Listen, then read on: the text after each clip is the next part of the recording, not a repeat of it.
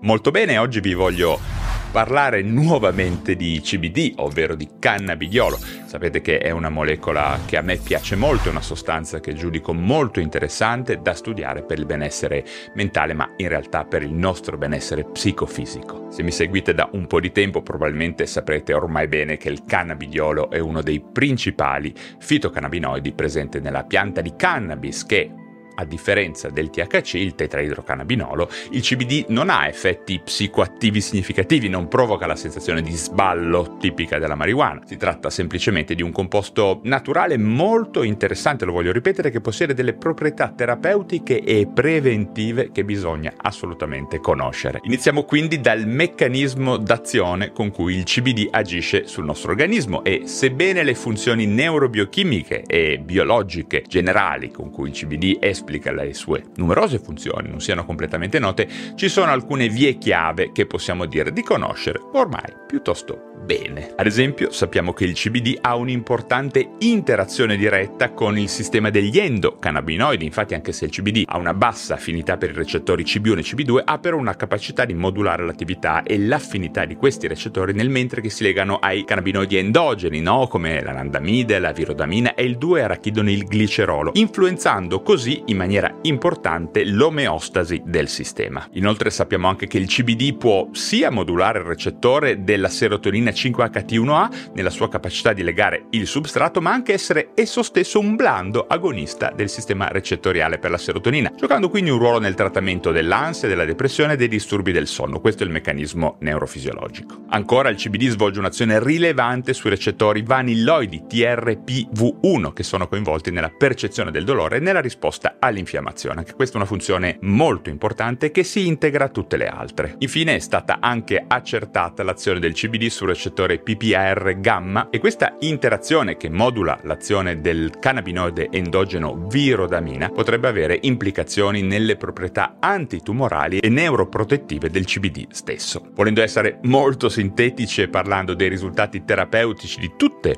queste interazioni neurobiochimiche possiamo dire che il CBD ha un'azione su varie condizioni mediche e psichiatriche, ansia, insonnia, gestione dello stress come adattogeno e probabilmente anche un'azione sul disturbo bipolare, probabilmente perché meriterebbe di essere studiata meglio dato che alcuni studi suggeriscono un potenziale beneficio, mentre altri purtroppo mettono in evidenza la necessità di ulteriori ricerche e quindi come sempre la scienza deve andare avanti prima di poterlo usare in questa condizione molto delicata. Sicuramente il CBD in molti soggetti permette la gestione dei sintomi d'ansia da lieve a moderati, con un potenziale di dipendenza e di tolleranza uguale a zero. Poi ha senza dubbio anche un'azione sul sonno che potenzia in maniera sinergica, ad esempio, eh, a quella della melatonina, no? per cui varrebbe la pena associarli, in quanto la melatonina favorisce l'inizio del sonno, mentre il CBD ne migliora l'architettura generale. Ovvero potremmo dire che il sonno sia maggiormente riposante ed efficace, sempre in assenza di sintomi di dipendenza o di altre robe drogose, eh? quindi è tutto sicuro. Ah, è chiaro che tutte queste cose vanno discusse ovviamente con il vostro medico, anche perché insomma ognuno di noi è diverso,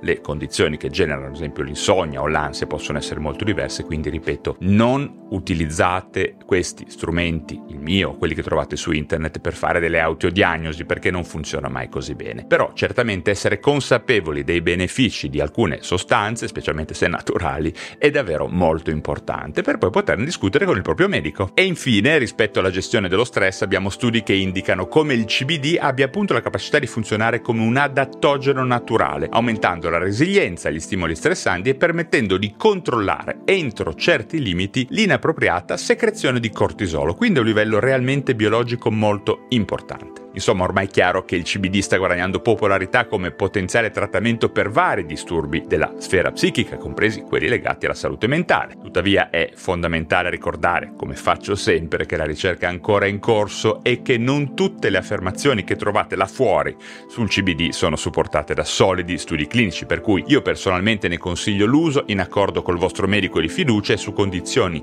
lievi o poco gravi, oppure magari in associazione con altri farmaci quando siano in corso disturbi clinici clinicamente più rilevanti. E anche in questo caso, ve lo ripeto, sempre sotto consiglio del medico curante. Sappiate comunque che io ad alcuni miei pazienti lo prescrivo abitualmente. Molto bene, mi resta solo lo spazio per darvi un paio di suggerimenti finali. Prima di tutto quello di acquistare il mio ultimo libro PsyQ in cui parlo di tutte queste cose, lifestyle, neuroscienze, psicopatologia, psichiatria. In pratica vi spiego che cos'è la psichiatria, in che modo vi potrà aiutare la psichiatria moderna, eh? che cosa sono le malattie mentali e molti altri temi del futuro della medicina. Quindi andate su Amazon, solo su Amazon, dategli un'occhiata, ok? Cercate PsyQ, Valerio Rosso, lo trovate subito, vedete il mio faccione. A seguire vi consiglio anche vivamente di iscrivervi alla mia nuova newsletter tramite la quale resterete in contatto con me e ogni settimana avrete delle informazioni utili, esclusive e che non troverete da nessun'altra parte, sempre sulla salute mentale, sugli psicofarmaci, sullo stile di vita, sul benessere in generale. Il link è giù in descrizione, magari appare anche qui da qualche parte. Iscrivetevi, è molto interessante. Tra parentesi, se per caso in futuro riaprirò le visite e i consulti privati,